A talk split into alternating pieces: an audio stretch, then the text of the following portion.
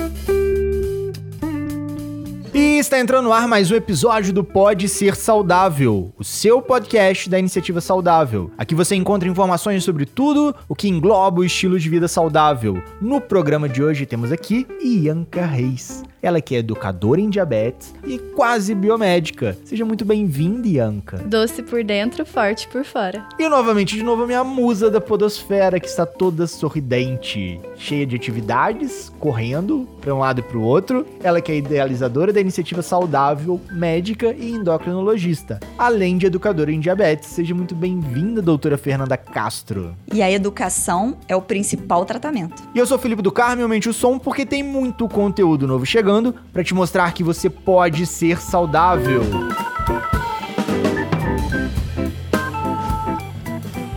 Então vamos lá, vamos tentar educar o mundo mais um pouquinho, né? Vamos começar nesse papo super saudável de educação de diabetes com essas duas super educadoras em diabetes, educadoras saudáveis. Mas hoje a gente vai ter um foco bem especial em educação e consciência da diabetes. A gente já vem falando em todos os episódios sobre diabetes, DM1, DM2, outros tipos de diabetes, mas o papo de hoje vai ser bem focado ali só na diabetes e nas precauções que temos que ter, seja profissional de saúde ou não profissional de saúde, porque elas têm vários asteriscos que a gente estava conversando em off aqui e alguns puxões de orelha também para quem não é DM1 ou DM2 e sempre comete algumas gafes vamos dizer assim. Então o papo também é para quem não tem diabetes. O papo também é para quem não tem diabetes. Mas fala mais pra gente. Vamos, vamos começar lá do início. Qual que é a importância da educação em diabetes? Vamos explicar pro ouvinte o porquê que ele tem que saber sobre diabetes. A educação em diabetes, ela é como se fosse uma forma da pessoa entender o problema de saúde, entender como o hormônio funciona, como o tratamento funciona, o que, que significa uma medida de glicemia, quais os momentos melhores de medir uma glicemia, o que fazer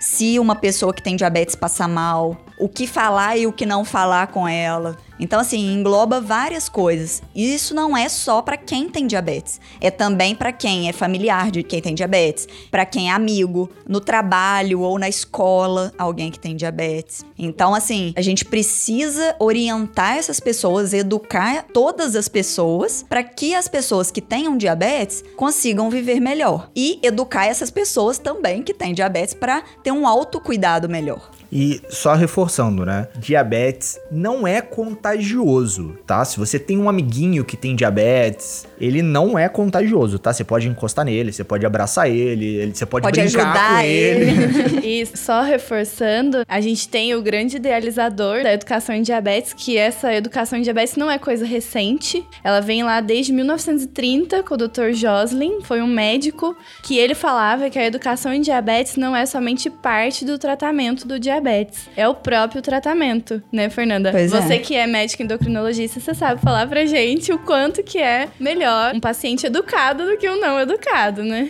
Sim. E não é só a educação cordial, é, né? De falar obrigada, por favor, né? De obedecer. Não, não é só essa educação que a gente tá falando. A gente tá falando em educação no sentido de saber por que, que você tá medindo a sua glicemia, para saber o horário que você mede, saber a importância de enviar essas medidas para um profissional de saúde poder te ajudar. Saber o porquê que tá subindo ou abaixando, porque a gente até Sim. falou em algum episódio que um alimento A faz um efeito em um paciente e faz outro efeito em outro paciente. Sim, uma atividade física faz um efeito em um e outro em outra pessoa. Questão emocional, saber o Emocional. quanto afeta em um, quanto. Ah, eu fico com hiperglicemia quando eu tô com raiva. Uma coisa assim. é- E isso daí é cada um também. A né? quantidade de insulina que cada um aplica também age diferente. Cada um tem que aplicar uma quantidade numa época da vida, numa situação, num momento. E saber também o que fazer com as medidas de glicemia. E isso tudo é educação em diabetes. Então também não adianta a pessoa medir lá oito glicemias por dia e não saber o que fazer com aquela glicemia. Ou tomar atitudes erradas. Sim. Ela vai causar mais prejuízo do que benefício pro seu tratamento.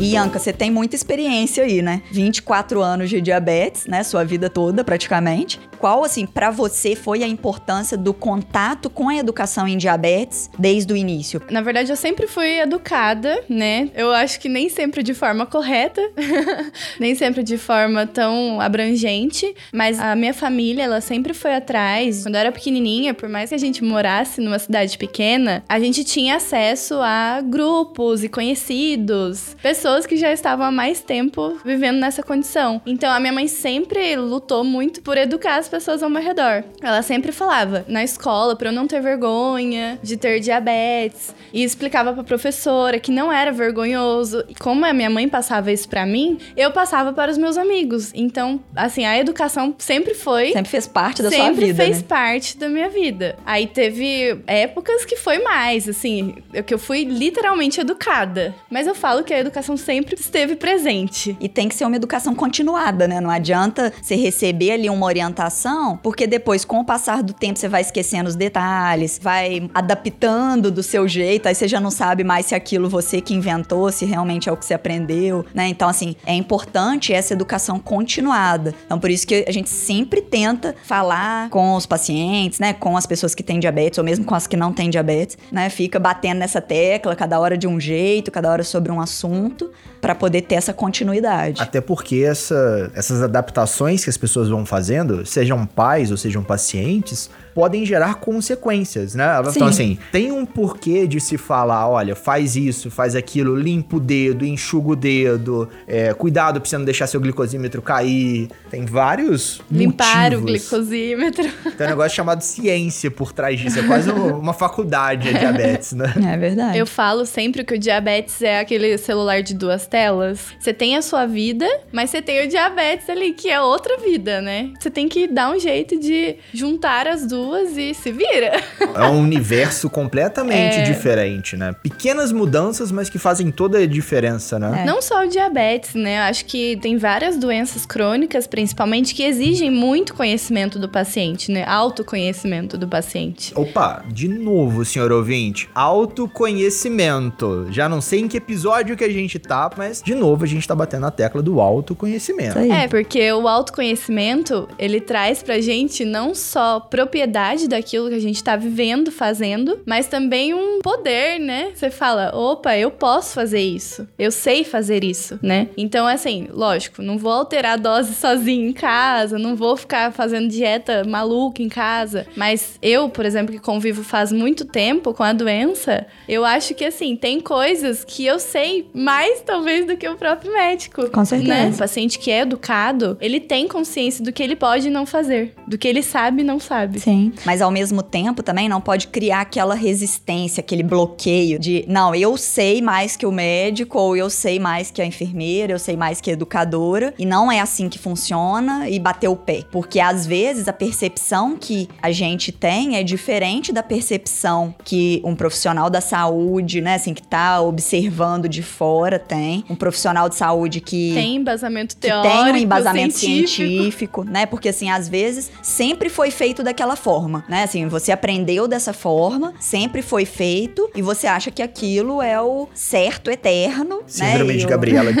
pois é, eu nasci assim, eu cresci assim, né? Vou morrer Tá assim. tudo certo, não É. tenho nada, vamos, vida segue. É, mas assim, a ciência sempre é atualizada. Então, vão pegando, assim, situações, mesmo que observacionais, mas, ah, deu errado fazendo isso. Então, a gente tem que mudar. Não, e às vezes a gente, eu falando como paciente, às vezes a gente não reconhece o próprio erro, né? Eu, por exemplo, eu vivi por anos fazendo chutômetro de carboidrato. E sempre deu certo. Sempre eu tive, tava tudo bem, assim, uma glicada não tão boa, mas ok, eu tava, não tive nem, não tinha nenhuma consequência disso e eu fui levando. Só que depois que eu fiz, até fui estudando sobre, fui conhecendo pessoas, fui tendo um relacionamento melhor com os profissionais que me atendiam, eu falei, peraí, ele sabe mais do que eu. Ele estudou muitos anos pra isso. Eu sei a prática, eu sei que funciona na prática, mas ele sabe melhorar essa minha prática. Sim, Né? é importante esse trabalho conjunto, né? Exato. Por exemplo, se você vira pro seu médico e fala assim, olha, se eu aplicar quatro unidades, eu vou ter hipoglicemia. Então, tudo bem. Então, vamos aplicar três e ver como que acontece, né? Então, assim, a gente ter essa conversa também Sim. de para poder ir adaptando. Não vai aplicar nem duas nem quatro, mas vamos tentar três. Ah, deu errado? Diminui um pouquinho. Ah, vai ter que aplicar com uma caneta de meia dose, né? De duas unidades e meia, porque duas unidades tá pouco e três tá muito, então vamos adaptar. É, algumas pessoas precisam também adaptar a alimentação né? Assim, às vezes a pessoa tá tendo muita hipoglicemia e muita hiperglicemia, mas às vezes a dose da insulina não é o problema, às vezes o período que ela fica sem alimentar ou o que ela tá comendo. Então tem que ter esse acompanhamento multidisciplinar. Não, e nisso entra a relação do profissional com o paciente, né? Que muitas vezes a gente tem uma resistência, a gente tem um medo, né? Que nem cheguei a comentar já com algumas pessoas que eu inventava o meu diário glicêmico, né? Eu desenhava e criava coisas, números lindos, porque eu tinha medo, tanto da minha mãe, do meu pai, da minha família, saber que eu não estava tão controlada assim, quanto da minha médica. Eu tinha um medo muito grande dela brigar comigo. E não é assim, né? Depois que eu me aproximei dela, que a gente criou uma relação muito legal, eu, eu fico aberta, eu falo pra ela: olha aqui, doutora, tá uma bosta. tá horrível essa glicemia. Essa semana eu acho que eu vou morrer. Como que eu posso melhorar, né? O que, que eu posso fazer para melhorar? Sim, Me ajuda. Sim. Isso é, é, uma importante, troca, né? É uma troca que eu acho que tem que ser essencial. Do paciente com o profissional, com as pessoas ao redor. Sempre trocando ali a, a, a experiência, né? Porque o profissional, ele tem a experiência muito, assim, ele sabe o que ele tá falando, né? É. E o paciente se conhece. Eles precisam um do outro, né? Não dá para tomar uma conduta de uma decisão sozinho. Uhum. Às vezes a pessoa também acha que tá bem porque a hemoglobina glicada tá boa, né? Mas nem sempre isso significa que o controle tá bom. Porque se ela tiver muita hipoglicemia e muita hiperglicemia, a média vai estar tá boa, né? Que é o que reflete a hemoglobina glicada. Então, nem sempre um fator, né? Uma avaliação de três em três meses vai refletir o que realmente está acontecendo. Teve uma época, assim, da adolescência pra, pra vida adulta que eu comecei a entrar nessa coisa de rede social. E aí eu vi os blogueiros postando, assim, é, nada contra glicemias perfeitas, porque eu conheço, são muitos são meus amigos, eu sei que eles realmente são saudáveis. Mas, assim, eu via glicadas de 5,5, 6, e eu nunca tive essas glicadas na vida, essas hemoglobinas glicadas. E aí eu achava absurdo, eu falava, gente, mas eu sou super saudável, o meu diário é é ok, meu diário glicêmico tá certo, eu faço os exames, tá tudo certo e minha glicada é 7,5, 8. Não tô entendendo. O que, que tá acontecendo? E aí entra a questão da educação, né? Eu falei, não, Ianca, é assim, tá tudo bem, tem coisas para melhorar, né? Contar o carboidrato certinho, por exemplo, que é uma coisa que eu não fazia. É, mas assim, não tô errada, né? Não me sentir culpada por isso já foi um avanço muito grande. Sim, até porque às vezes essas pessoas com a glicada de 6,5, 6, vão ter tanta hipoglicemia que vão até colocar a vida em risco, né? Então, nem sempre é tão seguro deixar uma glicada tão baixa para quem usa insulina. A não ser que você use uma insulina muito estável, utilize de outros tipos de tratamento, né? Off-label, às vezes tratamentos que não são de bula ainda para diabetes tipo 1, que são mais estáveis do que a insulina, por exemplo, né? Assim, que não vão causar tanta hipoglicemia. Faça muito exercício físico, tenha uma alimentação super controlada, meio que viva para cuidar do diabetes, né? Aí pode ser que a pessoa, aos poucos, vá abaixando a hemoglobina glicada e consiga manter com uma glicada por volta de 6, sem tanta hipoglicemia. Que a hipoglicemia vai ter com certeza, mas pelo menos sem tanta hipoglicemia. Mas assim, quase utópico, né? Assim, não é o mundo real. Ou às vezes a pessoa até mentiu na glicada. Pode ser.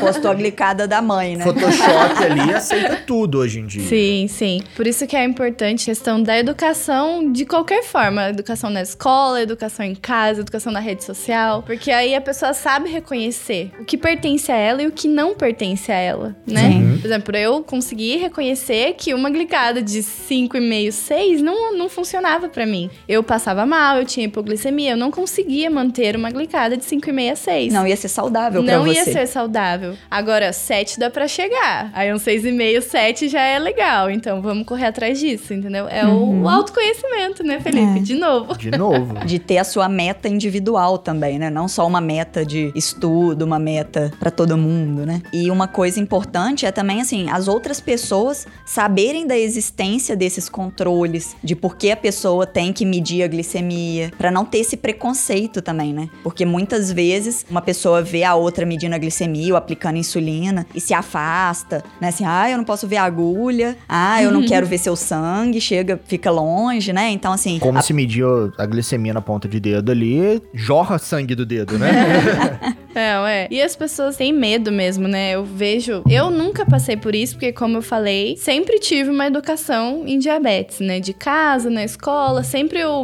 o ambiente ao meu redor foi muito saudável para mim, para eu crescer uma paciente ok com a minha doença. Feliz não, porque ninguém, né? Não vamos falar assim. Sou feliz em ter diabetes. é, é algo que tem gente que fala que, ah, eu sou feliz por ter diabetes e tal, mas eu acho muito utópico, sabe? É, a pessoa pode ser feliz apesar do diabetes. Exato. Exato, exatamente. Né? Porque tem um monte de gente que fala assim: ah, não, eu sou feliz sendo, sendo careca. Pô, tá, tipo. É porque no, no meu conceito, felicidade é algo tão intangível e tão mais amplo. Sim, sim. Eu penso muito que assim, eu falo muitas vezes que se eu não tivesse diabetes, talvez eu teria colesterol super alto, porque eu amo comer gordura, fritura. Eu não seria tão saudável, porque eu não iria na academia todo dia, porque eu tenho preguiça. Então, assim, o diabetes entrou para mim como forma de autocuidado. Como uma motivação a mais. Né? Exato. Né? Veio como assim, uma missão. Ianca, você vai ser saudável. Querendo ou não. E vai, vai, educar ser. as outras pessoas para ser. Exato. e legal você falou agora há pouco em relação às pessoas ao nosso redor, né? Então, vamos trocar uma ideia disso, porque tem uma galera que desconhece completamente os cuidados básicos ali com alguém do lado. Porque hoje em dia tá até na moda, tô vendo aqui a Ianca tem uma tatuagem no antebraço falando que ela é diabética, mas não vem uma tatuagem na testa da pessoa, sou diabético, sabe? A tatuagem, a dela tá no antebraço, mas tem gente que tatua nas costas, que tatua no braço, tipo, não tem como ó, ele é DM1. Ou tá com uma blusa de manga comprida, né? assim, e também acho que a pessoa não tem que se rotular, que esse daí é um ponto que a gente vai abordar daqui a pouco da gente criar rótulos. Mas as pessoas ao redor de quem tem DM1 tem que ter N cuidados também no trato ou na própria precaução, né? No cuidado com essa pessoa. Sim, de principalmente de saber que a pessoa pode comer de tudo, e que ela, como as outras pessoas todas, né, que não têm diabetes e as outras que têm diabetes também, tem que ter uma alimentação saudável, equilibrada, mas que pode comer um doce, pode comer um sorvete, pode comer de tudo, só que com moderação. Até porque o problema é no pâncreas, não é no estômago e a gente já falou isso lá no episódio 3. O problema tá no pâncreas, é, galera. Ela vai poder comer de tudo, mas ela vai precisar aplicar um pouquinho mais de insulina no dia que ela comer um pouco a mais, né? Ou vai precisar prestar atenção na glicemia, às vezes aplicar insulina com um pouco mais de antecedência do que ela aplicaria se ela fosse comer um, um sorvete sem açúcar, por exemplo. Né? Eu gosto muito de falar não só do alimento, não só do comer, né? Que eu posso comer de tudo. Eu sempre posto foto minha com brigadeira. Eu falo, quem falou que eu não posso comer doce? Mas assim, eu dou um foco nisso na questão de eu posso tudo, né? O diabetes não me limita. Ele me capacitou a ser mais saudável uhum. e a buscar uma vida mais saudável. Sim. É. E o Felipe estava até falando agora mesmo, né? Em off aqui, que a única limitação do diabetes. Por lei, a única limitação que um DM1 tem é que ele não pode ser piloto de avião. Por questões de hipoglicemia, de baixar de maneira muito rápida e botar em risco a vida de outras pessoas. No entanto, já tem tecnologias que eu acho que daqui a pouco isso vai ser. vai cair por terra e o paciente com, com DM1 vai poder sim pilotar avião. Na parte de astronauta, que eu ainda não sei tipo, se, pessoa, se ele pode ser astronauta e tal. Mas imagino que a NASA tenha muita tecnologia para poder controlar a glicemia da pessoa. Se tem um astronauta aí na sua cidade, conta pra gente. Pergunta pra ele, vem contar. Quero ser astronauta, hein, gente?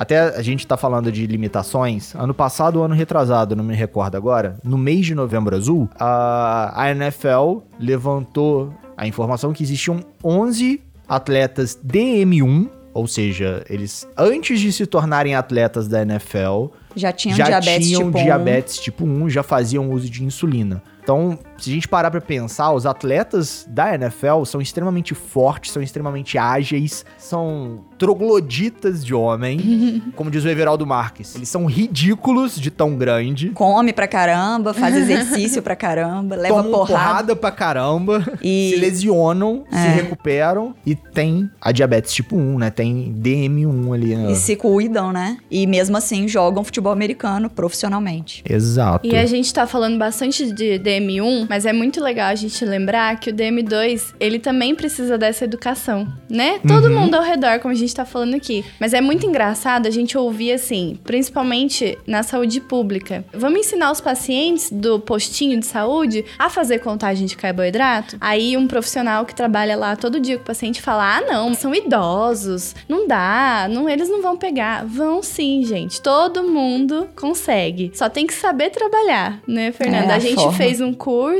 que a gente aprendeu, né? Escutar o paciente. Por exemplo, a gente é, sabe, criança pequena tem uma forma de trabalhar, o idoso tem outra forma de se trabalhar, mas dá. Todo o adolescente mundo pode vai ser- ter outro, o Exato. adulto outro. O pai, outra, a mãe, outra, a professora, outra forma, mas todo mundo pode ser educado, né? Inclusive, essa é uma pauta que tá em aberto aqui do nosso podcast: contagem de carboidrato e leitura de rótulos. A gente pode até trocar uma ideia de estruturar esse papo para como o ouvinte pode aprender a contar carboidrato à distância, vamos dizer assim. Sim, até porque a partir do momento que você aprende a contar carboidrato, você toma uma consciência muito maior. né? Eu, por exemplo, não tenho diabetes, mas de tanto conviver com pessoas que têm diabetes, de ter que aprender para poder ensinar para quem precisa dessa contagem de carboidrato, para saber o quanto tem que aplicar de insulina, para não deixar subir a glicose, a gente acaba tomando essa consciência. Então a gente ficava brincando lá no curso, né, que a gente comia a mesma comida das crianças e adolescentes com diabetes tipo 1 que estavam acampadas lá na parte prática do curso, né?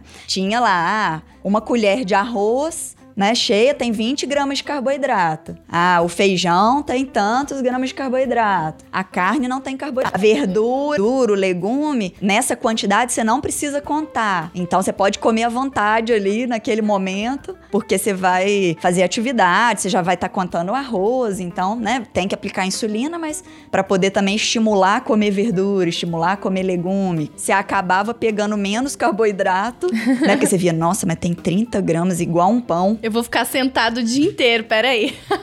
Aí você já pensava duas vezes, será que eu preciso comer esse carboidrato mesmo? Não que comer é, muito carboidrato ou pouco seja errado, né? Sim, Você com saber o que. certeza. Peraí, eu vou comer 80 gramas de carboidrato, mas eu vou ficar sentado o dia inteiro. Eu não vou fazer atividade física. Então, peraí, deixa eu controlar. Ah, não, mas eu vou correr, que nem as crianças, elas gastavam super energia lá, né, no É. acampamento. Então, assim, deixa eu comer 100 gramas de carboidrato, vai gastar, né? Só tem que Então, aplicar tudo bem. insulina. É, corrigir. Pra essa, essa glicose conseguir virar energia pra ela conseguir Sim. correr, né? E muito legal a gente estar falando disso, porque eu, por exemplo, nesses 24 anos de, de vida doce, de sangue doce, né? De doce vida? Isso.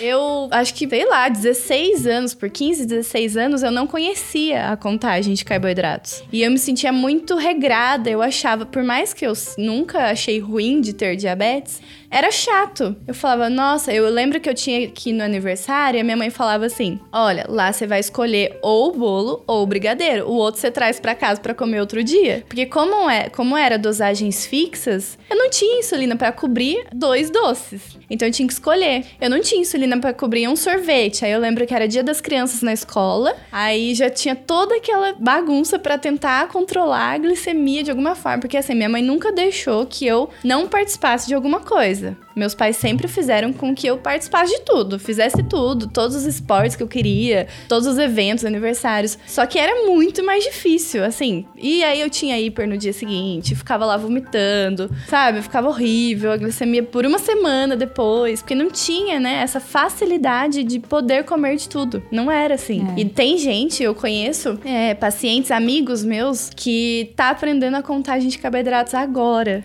Aí eu fico assim, nossa. Não, a gente sabe? Tem uma paciente aqui na Iniciativa Saudável que ela tem 79 anos. E a, a gente conseguiu ensinar a contagem de carboidrato pra Então. ela. Conseguimos diminuir o tanto de hipoglicemia que ela tinha. Porque imagina, a pessoa, ela tem diabetes desde os 20. É muito tempo, né? Então, assim, antes ela 60 ficava... anos praticamente. 60 anos de diabetes. E, tipo, uma doninha super ativa, Aham. vai pra academia. A gente colocou lá pra ela escutar podcast. E, assim, ela não conhecia tecnologias e, e agora tá conhecendo, mas. Não tinham tecnologias, né? Vamos até É, defesa sim, dela. sim, também, com certeza. Mas, mesmo que você não queira ficar fazendo continha toda hora, tem como você saber, ah, não, eu aplico tanto de insulina, então eu posso comer tanto de carboidrato, então eu vou ver ali o que, que eu quero comer, sendo que dê tanto de carboidrato. Então, assim, mesmo sem ter que ficar modificando tanta a dose sempre, deixar pra fazer as continhas só quando sair da rotina, né? Então, assim, não precisa ser uma, um fardo, uma coisa difícil. Ah, não, eu tenho dificuldade com matemática, eu vou fazer errado, eu vou aplicar insulina errado. Não precisa ter esse medo, porque tem formas de se educar e saber como você precisa se alimentar para aquela insulina cobrir a comida da melhor forma. Ontem eu ouvi, ah, eu falo, quando a minha filha foi diagnosticada, eu entrei em pânico, mas depois logo eu fui perceber que o diabético, ele tem que fazer nada mais do que todo mundo deveria, Uhum. que são os comportamentos do autocuidado, que assim, todo mundo deveria ter esses sete comportamentos. Quais seriam eles? É, comer saudavelmente, praticar atividade física, vigiar as taxas, tomar os medicamentos, adaptar-se saudavelmente, resolver problemas e reduzir os riscos. Independente se você é diabético ou não, senhor ouvinte, no ruim aí você pode tirar uns dois aí que talvez seja mais voltado pra quem tem diabetes, mas o restante, cara, tipo,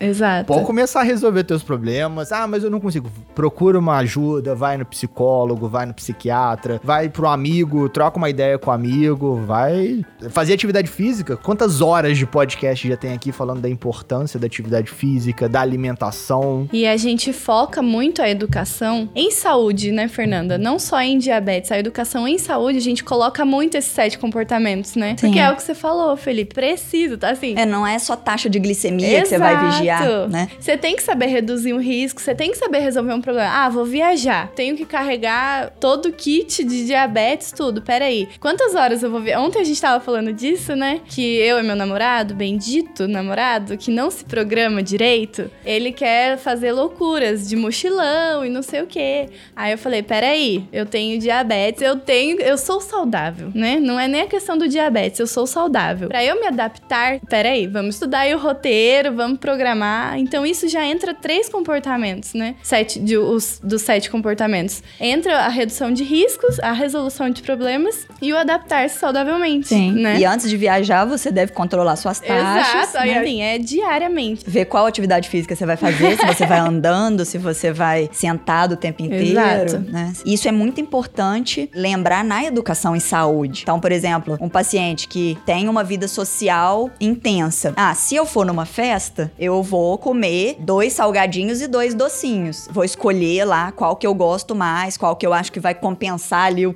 custo-benefício, ou o custo de calorias, né? Assim, Sim. às vezes, ou de carboidratos. Não vou exagerar, mas se tiver uma coisa que eu gosto muito, eu vou comer um pouquinho a mais e depois vou fazer um pouco mais de exercício, ou vou aplicar insulina, ou vou me policiar pra não abusar em outro momento. Então, assim, saber resolver esses problemas. Ou acabou a insulina, o que que eu tenho que fazer? Tem o tomar medicamentos também, que não entra só pro diabetes, né? Sim. É uma pessoa que tem, sei lá, ah, toda vez que eu vou viajar eu passo mal. Então, peraí, já carrega um, um remedinho, né? Com Ou você. toda vez que eu vou viajar, eu tenho dor de cabeça. Exato. Ou é uma pessoa muito ansiosa, né? Às vezes vai no médico, né? Vai, procura o profissional pra poder ver se você tem alguma medicação pra ajudar naquele problema. Tenta descobrir também, às vezes é, é tão, que vou dizer, é tão específico, certo? Ah, toda vez que eu vou viajar, eu tenho dor de cabeça. Ok, mas por que que eu tenho essa dor de cabeça? É porque eu fico tensa? É porque eu me alimento mal? O que ocasiona? É, tentar resolver esses problemas também, né? Sim, então aí a gente entra pra você ver, né? É, a educação em saúde, em diabetes, que seja a educação, né? É você fazer tudo isso de forma saudável. Você saber o que fazer de forma saudável com tudo acontecendo ao seu redor. E estamos chegando no final de mais um episódio do Pode Ser Saudável, esse programa tão educativo, ainda mais no de hoje.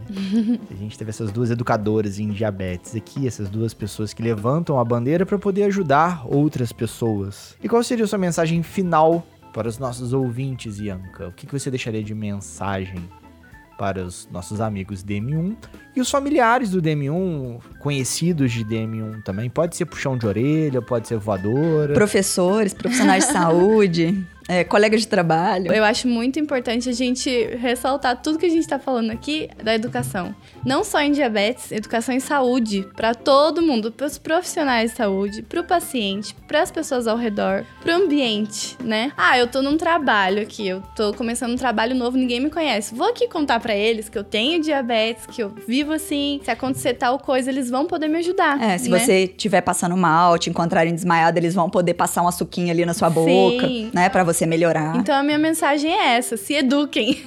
se eduquem e eduquem os outros. Até para não falar bobagem, né? Até para não falar bobagem. Ou para não magoar as pessoas, né? Assim, porque a partir do momento que as pessoas se expressam como elas gostariam de ser tratadas, como que é a situação, como que é para lidar com elas, né? Informam, educam as pessoas, os outros vão lidar melhor, a convivência entre as pessoas vai ser melhor. E isso não só com diabetes, né? Isso com, com qualquer situação. Então, assim, ah, não gostou de uma coisa que aconteceu? Fala, conversa, né? Fala como que a gente vai poder lidar melhor com essa situação, uhum. né? Tipo, ah, não gostei disso, não quero que você repita. Então, assim, isso é importante, por mais que às vezes uma pessoa fique chateada, queira dar uma, um chega pra lá, um, uma tirada, né? Um, uma coisa assim que vai gerar uma situação ruim entre as pessoas, de convivência. Se você educar aquela pessoa, né? Se expressar, vai ser muito mais fácil a convivência, vai evitar conflito. Aí, de novo, a gente bate também na parte do autoconhecimento, né? A pessoa pessoa tem que saber o que ela gosta e o que ela não gosta. Saber o que ela sente. E saber expressar isso. E saber, mais do que isso, talvez, né? Saber o porquê que ela gosta ou não gosta é, daquilo. Saber Porque argumentar, se expressar. Exatamente. E fazer também uma autoanálise, né? De por que, que eu não gosto daquilo, por que, que eu não gostei. Ah, é só porque a pessoa me incomodou? Ou será que é porque eu faço realmente isso? E aí, quando ela evidenciou, isso me incomodou, né? Então, assim, não, não, eu não faço isso, eu tenho certeza, né? Fiz uma autorreflexão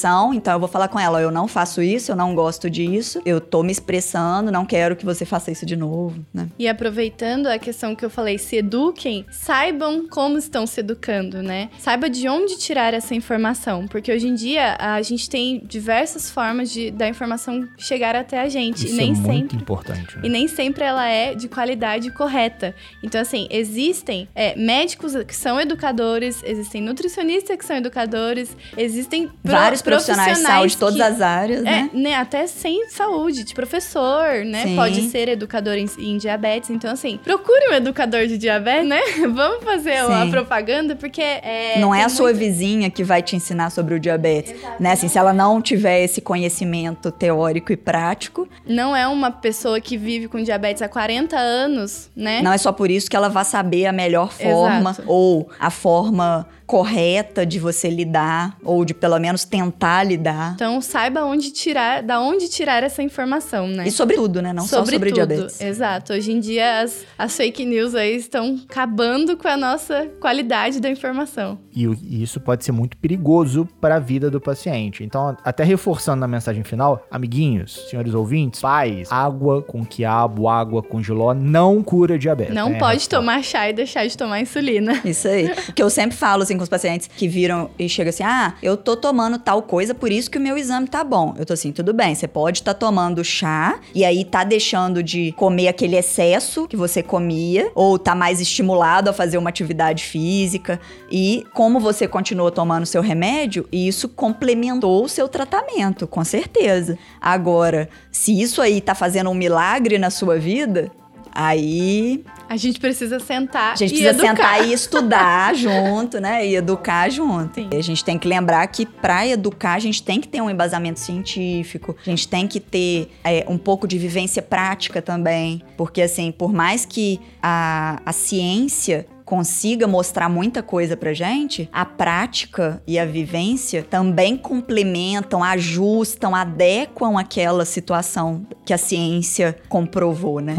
Também não pode, a gente não pode pensar, ficar ali com aquela mentalidade que só a ciência é certa né? Assim, a ciência é certa, mas ela pode ser ajustada, complementada. Eu gosto de fazer a brincadeira com as palavras e dizer consciência. Né? Perfeito. Tipo, com a ciência, mas também tendo consciência do que você está lendo na ciência. Perfeito. Principalmente na saúde, né? A gente falou num episódio de aeróbico engorda, é, informações picadas. Então, assim, é legal a gente ter consciência, né? É, raciocinar sobre aquilo que você está escutando. Né? Eu acho que a doutora Fernanda já deixou a mensagem dela, né, minha musa da podosfera? Sim, já falei pra caramba. E a minha mensagem final é sempre aquela velha máxima. Sigam as nossas redes sociais, Instagram, Facebook, iniciativasaudável.com. Escutem e compartilhem todos os nossos episódios. Muitos novos estão vindo. Agora todos os nossos episódios estão no YouTube, então se você tem aquele tio, aquela tia, aquele amigo que ainda não conhece o universo dos podcasts, ou mais conhecido como Podosfera, e não sabe onde escutar, você pode mandar aquele link do YouTube que ele vai se deliciar com essas educadoras saudáveis. Ou se ele já conhece a Podosfera, manda o link das plataformas Spotify, Deezer, Apple Podcast, Google Podcast, Cashbox e vários outros agregadores. E no mais, aquele abraço